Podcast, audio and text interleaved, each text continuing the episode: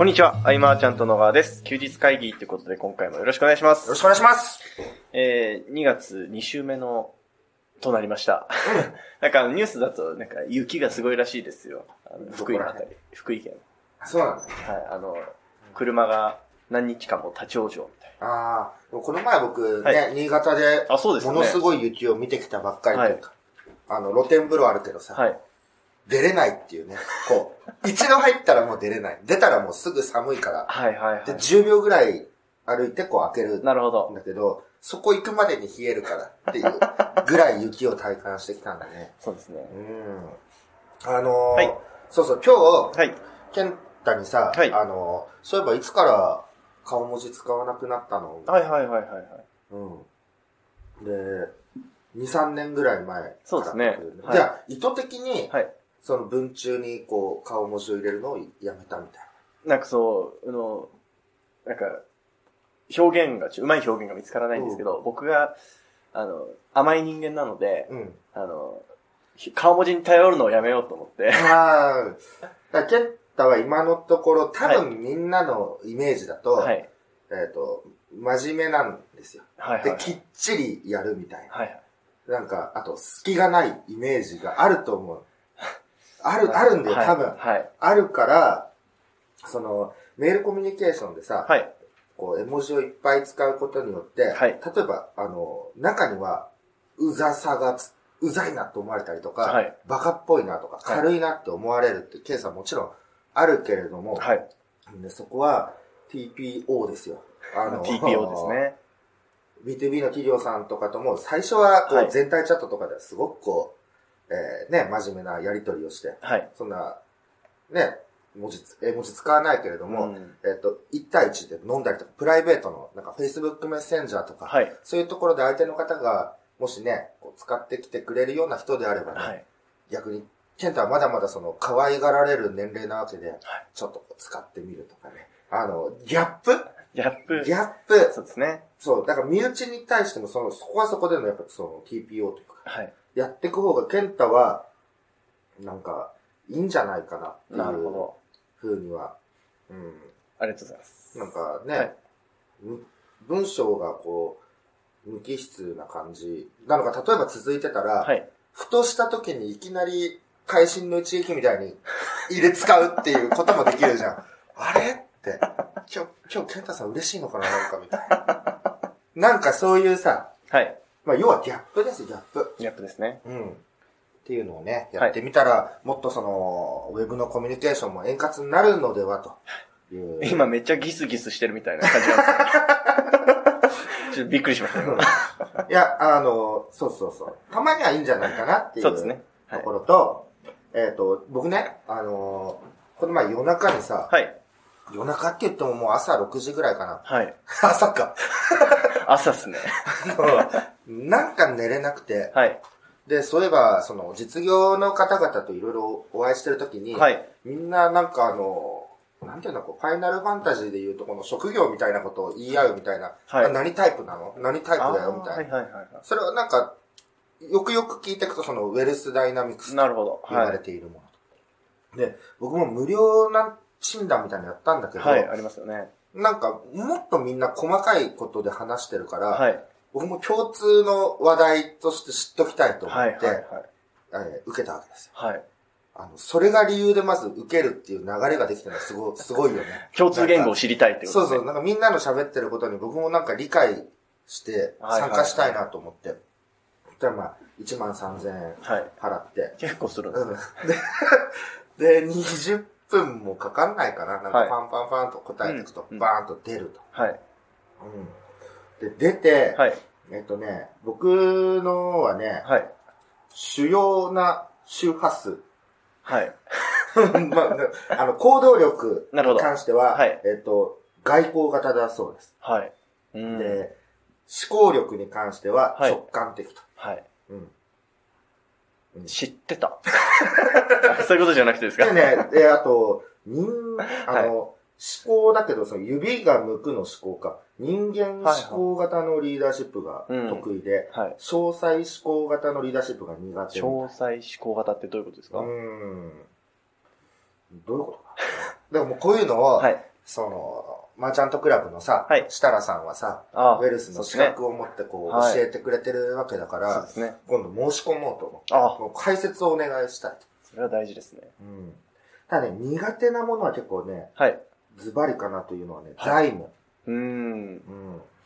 もうほんとレシート一つ取ってもね。はい。うん。あと、その、なんだっけ、決算書。はい。未だによく読めてない。うーん。これなん、何がなん、うんみたいなパターンというところとか、あと時間管理うーん。と、あとデータを使ったコミュニケーショはいンと。かが苦手だ。へ多分、ー。はい。僕その、ケンタと話してて、、はいい。や、だってこれデータが示してるじゃんとか言ったことないと思うそうですね。そう。でも確かにこれ苦手。あとはテキストから学ぶっていうのも僕、あ、苦手なんですね。でもどちらかというとやっぱ苦手かなと。会ってその人の体験を聞いて学ぶのが一番ね、しっくりきてるから。そうですね。うん。逆に得意っていうのはどういうことが書かれてるんですか？得意はね、はい。えっと、モチベーションを上げると、まあちょっとバカっぽくなるけど、ええモチベーションをはい。上げる。いや、人に対してってことですか？自分に対してってことですそう、かモチベーション、まあチームビルディング。なるほど。えーっと、チームをサポートする。人間関係の管理。はい。うん、で、リーダーシップはい。とか。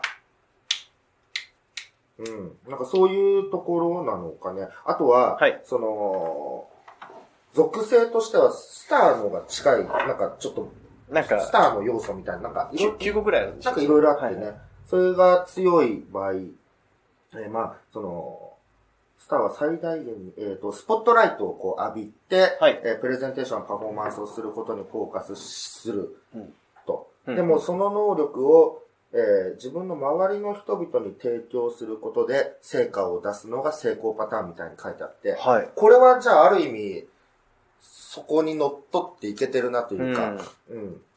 その、クラブのメンバーの方々にはい。もっとこう立ってもらってとか、うんうん。なんかやれてることとしてはこれいいのかなと。なんかその、診断結果と、まあうん悪い、いいことしか信じないんだよね、これ。はい。そうですね。うん。そう、それをね、えーやってて、はい。そう、ケンタにもやってもらおうかなと思ったんだけど、はいその、前にさ、はい僕とケンタがなんか100問ぐらい回答してさ、はい。グラフ出たのあるじゃん。ありましたね。多分あんな感じになる。あ今聞いてて、あ逆なんだろうな そうそうそうそう。思ってました。あんな感じになるから、まあいいかなと思いながらも、スターの正反対って何なんですかこう、場所的に。あ、なんだっけ、伊坂君。なんだっけ。なんだっけ 僕もさっき受けた。 accumulator accumulator accumulator。へー。ー。うん。僕なんか、前やった時なんか、 lord みたいな感じの、簡易で、簡易版で、 lord あたりだった気がしますね。はやさんみたいなタイプですね。ね。うん。そうそう。で、で、バーっと文章が来てっていうね。へうんー。。すごいですね。でもさ、この、こういう診断的なものがさ、はい。えーここまで広まるっていうのは、伊坂君何してるんですかー。あ、これあの、これを入れるとあの、靴が、あの、足にフィットする。あ、そうなんだ。いや、めっちゃ音入るな。あ、そのね。全然意識しなかった。靴をね、キュポキュポしてねキュポキュポ。して、すいません。うん。なんかさ、こうはいひ、広まり方ってさ、はい自分が何者なのかをはい知りたいということで、自分の強みなのを知りたいということで、はい。本来受けるものあ、そうですね。なのに、うんそうじゃない広がり方をしているっていうのがすごいなと思ったの。自分で体験してて。確かに。その、だから、小学生とかがさ、はい。みんなが持ってるから欲しいみたいそうですね。な。ね、同じゲームを、みたいなぐらいの、うん。じゃあ受けてみようかな。これで共通の話題が増えて、ああだこうだって言えるとか、それ結構ステージ上だと思いますけどね。あの、わかんないです。その菅さんが特に人間関係をこう重視されてるかかもわかんないですけど、僕のイメージやっぱり自分の特性知りたいでやってる人が多いイメージだったんで、ああ、まあまあまあ、もちろんね、そのパイは一番大きいだろうけれども、うん。だから、あ、1万3000円するんだと思った時も、はい。あでもこれみんな普通に払ってんだなと思って。はいはい僕みたいなさ。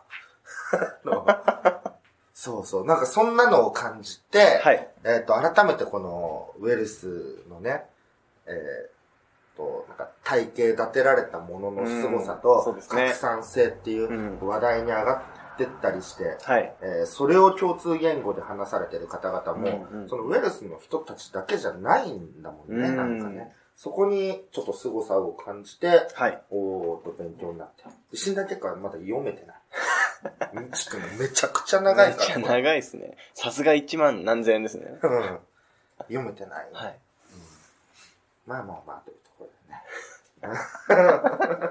今日はでもそう、そういうこともあるんだけれども、はいあの、書籍のさ、はい紹介を僕は2度目ね、はい。お願いしたら、まあ、来たついに。いただきましたねね。ちょっと1回目じゃダメだったけど、やっぱね、2回言うと教えてくれるというですね。皆さんもね、あの、1回で諦めずに2回、3回と行くというのを、はいぜひやってみてほしいというところで、書籍の紹介。そうですね。えっと、結構たくさんいただいたので、うん。でも、せっかくなので紹介していきますね。はい。ちょっと上から順に行きたいなと思います。で、ちなみになんですけど、僕まだ収録のタイミング的にちょっと読めてなくてですね。うん。あの、その本書籍に関しての感想は、ちょっとお伝えできないんですけど、うんうん、うん。いただいたメッセージ紹介していきたいなと思います。えー、お名前って出していいんですかね？出して大丈夫じゃない本当ですか？うん。なんかまずそうだ、ニックネームっぽいのでいきます。はい。うんえー、カズさんですね。はい。えー休日会議毎週聞いてます。うんえーおすすめの本募集していましたが、野口、ちょっと名前が読めないですね。えー、聖夜さんですかねうん。の、えー風の紅葉という本はおすすめですよ。えー風というのは、体の不調の9割を治してくれる毒出し、かっこデトックス作用であって、病気ではないと。うんえー特にインフルエンザなどはウイルスの力を借りて体の中に溜まった老廃物を全部外に出してくれるので、うん定期的に風邪をひく人は大きな病気はしないそうです。風邪イコール体のメンテナンスという捉え方がとても面白いです。インフルエンザが流行っている今なので、あえてこの本を選んでみました。うんそれでは次回の休日会議も楽しみにして、にしていますという。で僕、はいしょっちゅうメンテ入るね。いやもうずっと、ずっと、ずっとデトックスじゃないですか。まあ、まあ確かに大きな何かっていうのはないけど、何が起きるのかも。だって、菅さんあの、病、病院行って大きいの見つかると嫌だから行かないっていうご選択を。うん長期メンテになってしまうかもしれないからね。うん。でもこういうはい。さ、ものの見方とかいいよね。なんかそうですねそう。そういうの興味持てて、はい。僕もその連絡来て、はいえー注文したんで多分ともうすぐ届くかなと思うんですけど、えっと、2003年の本なんですよへー15年前の本で。あ、そうなんですね。うん。しかも最近僕が読んださ、あの本のサイズあるじゃん。なはい何サイズ？文庫本？文庫本、あ、新書。新書？はい。うん。それでさ、へえ、あ、そうなんですね。サイズなんではいはいはい。うん。これちょっと読んでみようかはい。ありがとうございます。な。ありがとうございます。えー、三浦さんですね。はい。はい、おすすめの本です。えードイツの哲学者、ヘリゲルによって書かれた、弓と、矢善え？弾 ちょっと頭悪いのは、あれですね。えー、ちょっと、あの、あれですね、えー書籍のリンクとかは記事にちゃんと貼っておくのそうですねはい。えーとても興味深い話が書かれています。えーこれは戦前のヘリゲルの体験です。戦前ということで、えー古来日本の武術と向き合うことの本質が描かれています。ヘリゲルは東北大学に免れて日本に来ました。えー、もともと、あ、禅ですね。禅に興味があったので、禅を学びたいとお寺に行きましたが、日本語が通じないため断られました。うん。しかし、禅の精神は日本の華道や武術禅すべてに組み込まれていることを教えてもらい、弓道を学ぶことになりました。弓道では、的に当てるための技術ではなく、えー弓を引くまでの呼吸や姿勢を徹底的に教え込まれました。うんえー弓を引く動作が無意識になるまで、一つの流れになるまで。えーヘリゲルはなんと弓を引くことと引くというところに費やすまで、えーたどり着くまで2年を費やしています。呼吸が整うまで先生は的への当て方を教えてはくれないのです。なぜかというと、的に弓を当てるということを目的としたものは、弓道ではなく曲芸の章だと先生は言うのです。弓を的に当てるというのは、精神統一と呼吸と力のバランスが取れた時に初めてそれがやってきて、それが弓を引かせるのだというのです。それがやってくる。その境地に立つこと。自我をなくすことが弓道であり、日本の習い事の本質であり、えー禅の精神であり、ということだと思います。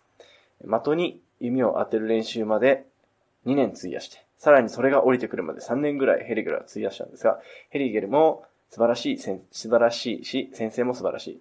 先生との別れも感動ですが、昔の話なので、えー読みにくいですが、スティーブ・ジョブズの本棚にもあって、彼もかなり影響されたそうですという本ですね。うん。えーっと、弓と禅ですね。うん。これね、速攻頼んだんですよ。はい。うん。すごいですねお話なのか。確かに。僕もめちゃくちゃ興味があるので。だはい。その、弓をさ、はい。的にっていうまで2年。そうですよねう。んちゃんと弾けるようになるまで。僕がサッカー部入った時に、はい。1年間ドリブルしかさせてもらえなかったんだけど、はいはいまあ、それとはね、次元が違う話だと思うけど、まあ、あの、東洋スポーツと、ね、西洋スポーツとありますが。うん、これは、はい。その読んで、えーいろんなその、裏の意図はこうだったんじゃないかとかさ、はいそういう、なんか想像をかき立てる、はい。そうな書籍だなと思って。そうですね。なんかその、何かの達人の方って、うん、やっぱり多分僕らとは初心者の人とは違う世界が見えてると僕は思ってるんですよ。うん、うん。なんかその、たどり着くまでの話なのかなと思って、すごくうん、面白そうだなと思います。はい。はい、ありがとうございます。ありがとうございます。えー、とばりさんですね。はい。えーいつも移動中とかに楽しく聞かせていただき、ありがとうございます。おすすめの書籍です。与える人が与えられる、かっこ、ボブ・バーグ。あとこちらも、言葉は現実化する。えー松永茂久ですかねうん。です。うん。ちょっと僕、まだ書籍の内容を確認しなくてあれなんですけど。多分この、は与える人が与えられるという書籍は、うん。もう、もはや、とばりさんらしさが出てい。るぐらいにととばりさんのことかなみたいな。すごく大事にされてるところだし、その、利他周期というはい部分でも、とばりさんはもう一貫してこう、はい。提供する、与えるっていうところをやられてるので、はい。えーその根幹が、もしかしたらちょっと見れるかもし。れないとはい思う。と、非常に興味深いはい。書籍ですね。はい。うん。あと言葉は現実化するんですね。うんうん。これも、ね、とばりさんもポジティブ、ポジティブな言葉しか発しないですから、基本。そうだね。やっぱそう考えるとさ、まあ書籍ももちろんなんだけど、はいやっぱその人に会って触れるって相当勉強になるよね。そうですね。う。うんん。うん。ちょっとこれも、えー、どんどんその、我が家のね、はい。本本棚って呼べる棚にはなってないけど、もう本が本棚であり、みたいな。いや、何言ってるかわかんないと思うんですけど、でもそうなんですよ。ひたすら本が縦に積み重なってるんはい。あの、下の本どうやって取るんだろうっていう感じの。でもこれ、はい、僕早速、これで購入したいと思います。ありがとうございま。す。えーっと、こちらフォームからいただいたメッセージですね。なので、えー、イニシャルにしておきます。えー H さんですね。はい。おすすめの本について。休日会議でおすすめの本を募集していたので応募します。私のおすすめは、マイク・マックマナスさんのソースという本です。ジャンルは自己啓発系になりますが、この本は今まで常識とは全く逆のことを言っている本で、努力してはいけない、目標を持ってはいけない、頑張ってはいけない、夢を描いてはいけない、など、えー意図的に人生を良くするために努力することは悪であるとまで言っています。そして逆に、夢も目標も転職も持たず、決断を先延ばしにしていつまでもぐずぐずすることは良いことだ、など、一般常識とは真逆のことが平気で書かれてあり、それがとても痛快な本です。面白いですね。よく成功者の間では、即断即決が基本などと言われますが、私はこの本を読んでから即断即決を一切やめ、えーいつまでも決断せずにダラダラとしているのですが、そうすることによって後にもっといいチャンスが来たりします。人生において決めるということをせず、えーただ毎日楽しいと思うこと、ワクワクすることだけをやっていくのですが、すごく本質的なことが書いてあり、本当に面白いです。えーもともと生真面目で目標をきっちりと手帳に細かく書いていた私にとってはまさに人生を変えた衝撃的な本でした。以上です。ですね。うーん。このこの本あの、表紙だけどっかで見たことあるというか、うん。あの、昔ルームシェアしてた時に、うん本山ほどあったうちの一冊にあったなとは覚えてますね。1999年なんだね。はい。ああ、このソースは、はい。その、前さ、僕ら、はい。ひばりが丘事務所で一緒に住んでた時に、ハーロンさんがさ、はい。ソースプログラムありましたね。受講をして、はい。えっ、と、トレーナーみたいな資格を取っての時にいろいろ話ははい。聞いてて、そのソースと一緒なんですかね？一緒なんじゃないのかな？ね？違うのかな？いや、わかんない。多分一緒なんだと思うんだよね。一緒ですようん。でも、いいね。この真逆の切り口っていうのはさ、はい。その一般的に言われている切り口が、自分には辛いな、当てはまらないなって思ってる人が一定層必ずいるわけでそうで、すね。真逆に振り切ったことによるうん。指示ってのも必ずあるし、ううんん。まあこれは作り手側の、あれだ、今ね、イメージで言ってるけど、だからこの思い込みと、ま、思い込みの逆っていうかね、それこそギャップですよね。うん、うん。まあ確かになうん。これちょっとゲットしてみたいと思います。うん。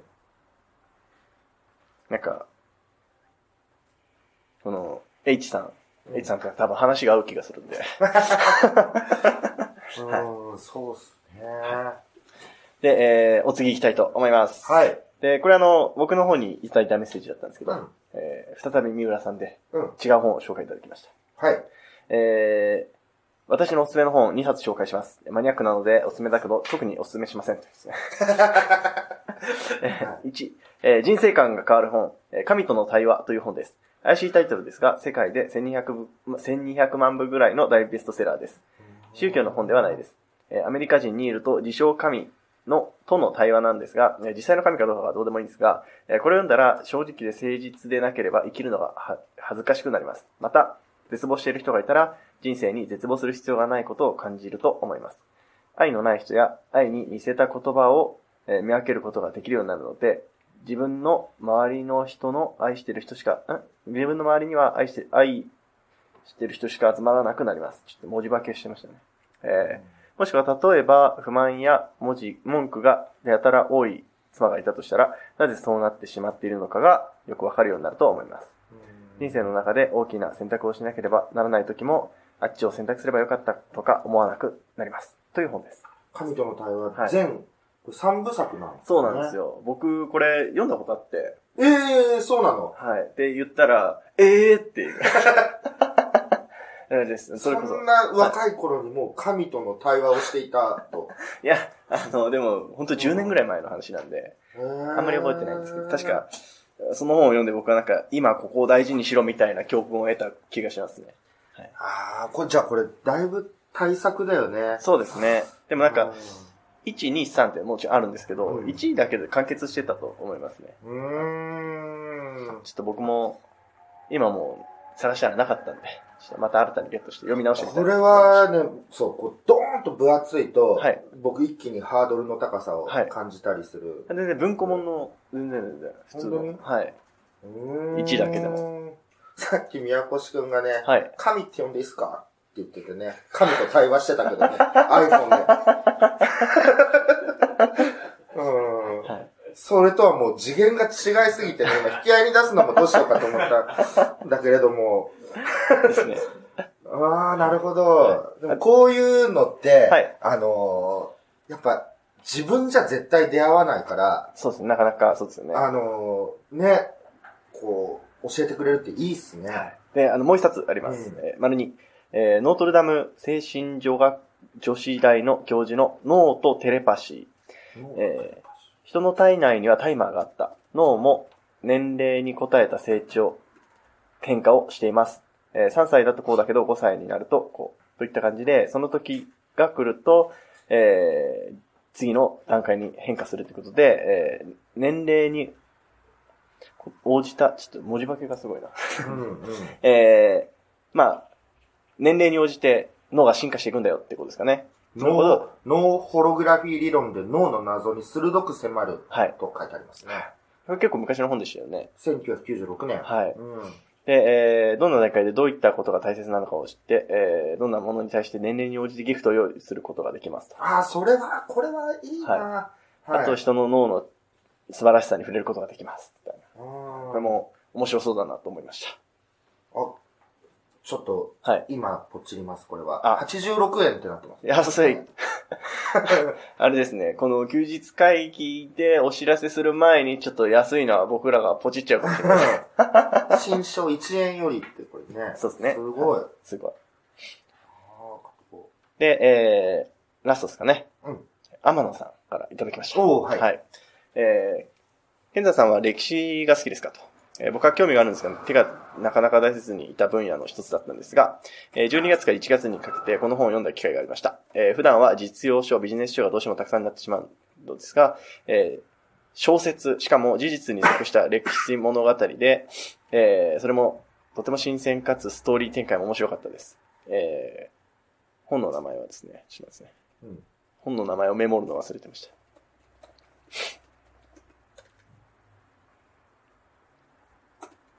はい、えー、小栗丈之助、え日本の近代化を仕掛けた男というですね、本ですね。。小説だそうです。うんうんうん。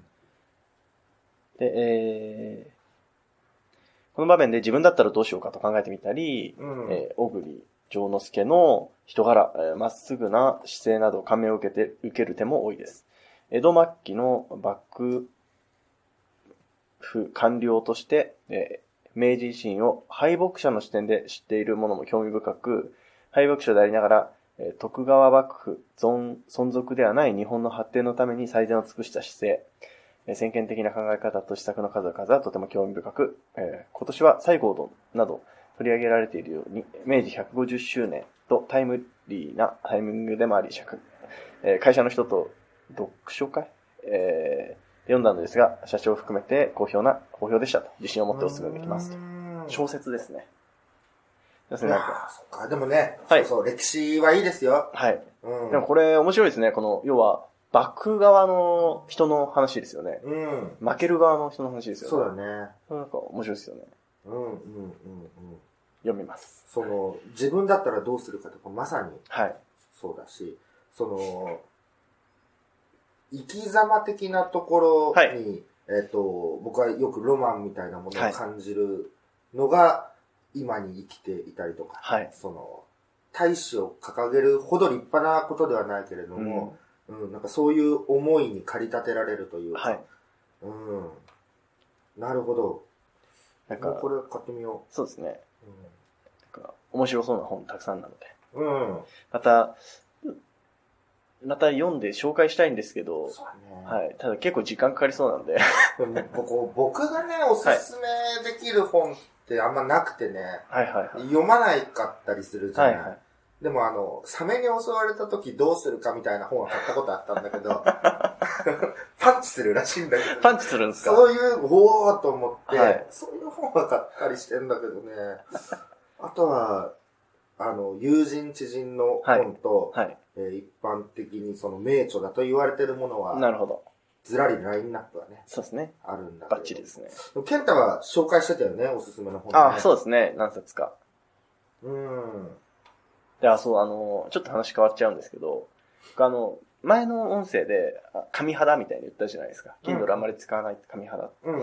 で、ただ、最近その、Kindle でちょっと読みたいっていうか、Kindle でしか出してなくて読みたいのがあったので、うんもう致し方なく Kindle で買ったんですけど、うんまあ読みやすい。いえ、持ってんの ?Kindle? や、iPhone です。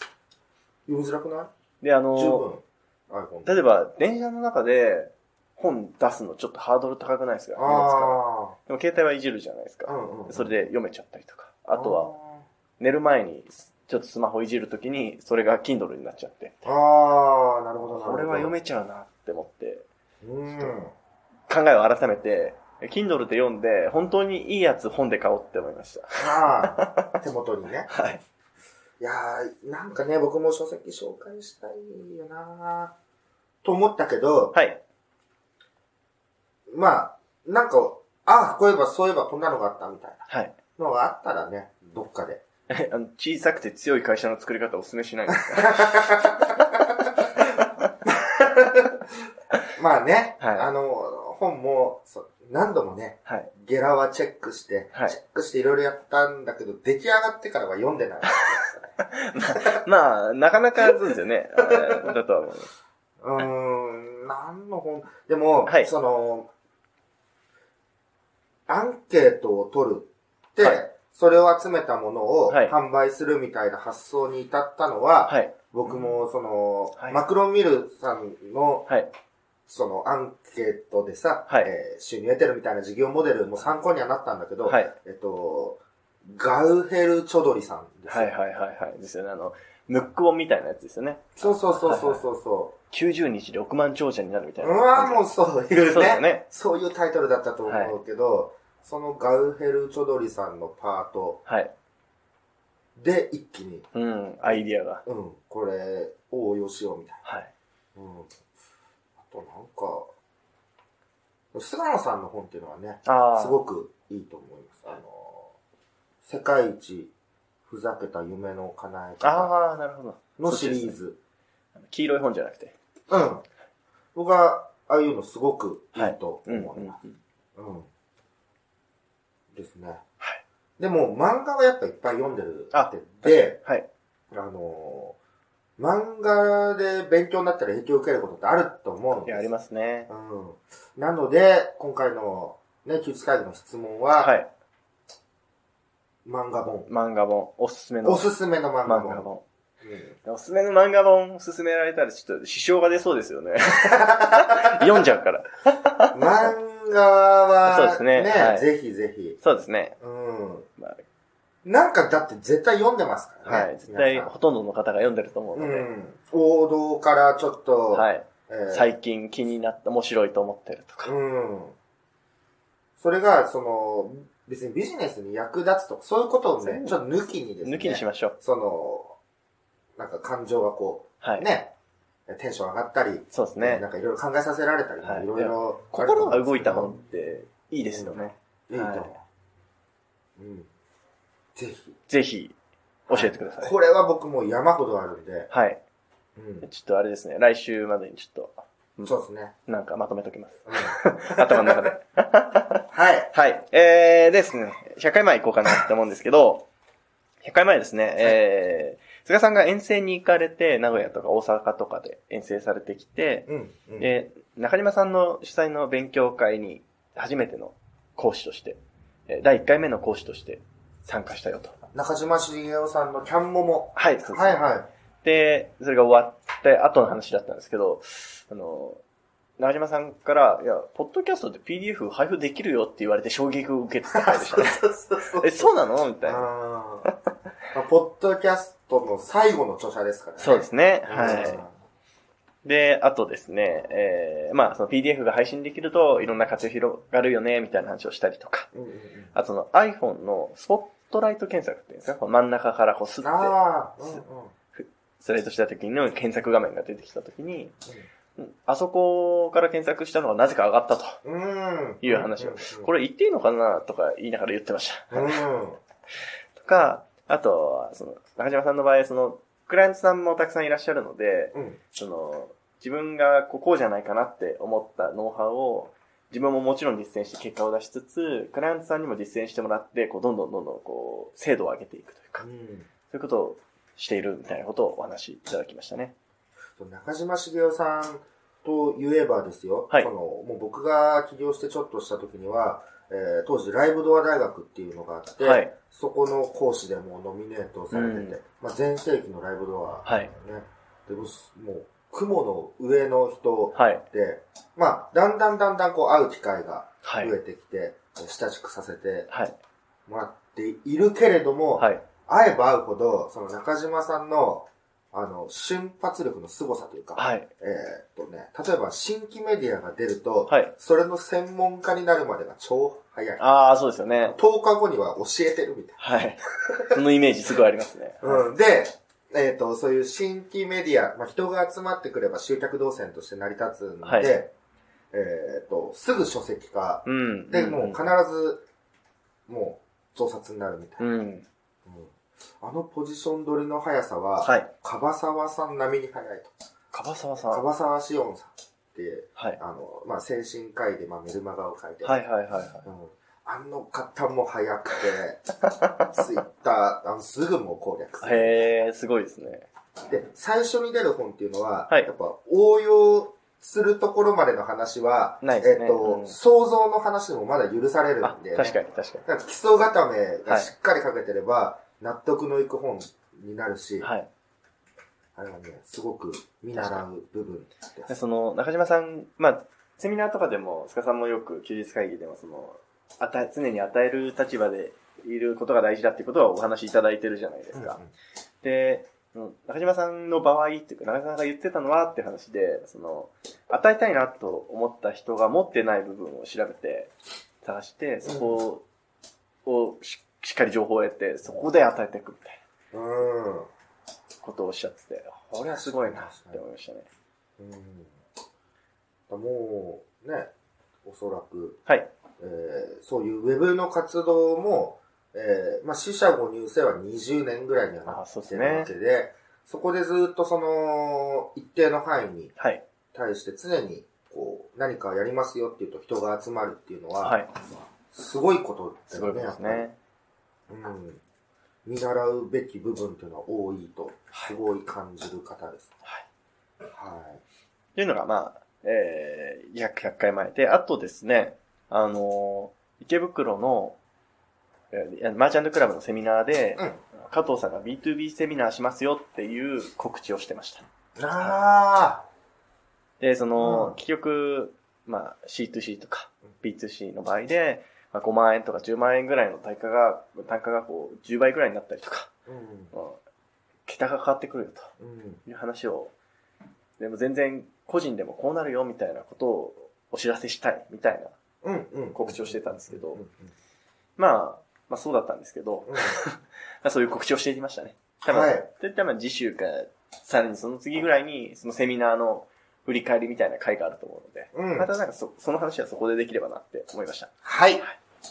という感じです。えー、なのでですね、今回はあれですね、えー、おすすめの漫画、はい。ぜひ教えてください。あとは、えー、2月24日のあそうですね全方位集客ですね。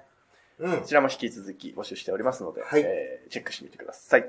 えー、まあ、応募フォーム、もしくは LINE アットとか、はい。はい、何でもいいので、ご連絡ください。えー今回は以上にしたいと思います。ありがとうございました。ありがとうございました。休日会議に関するご意見、ご感想は、サイト上より受けたまわっております。休日会議と検索していただき、ご感想、ご質問フォームよりご連絡ください。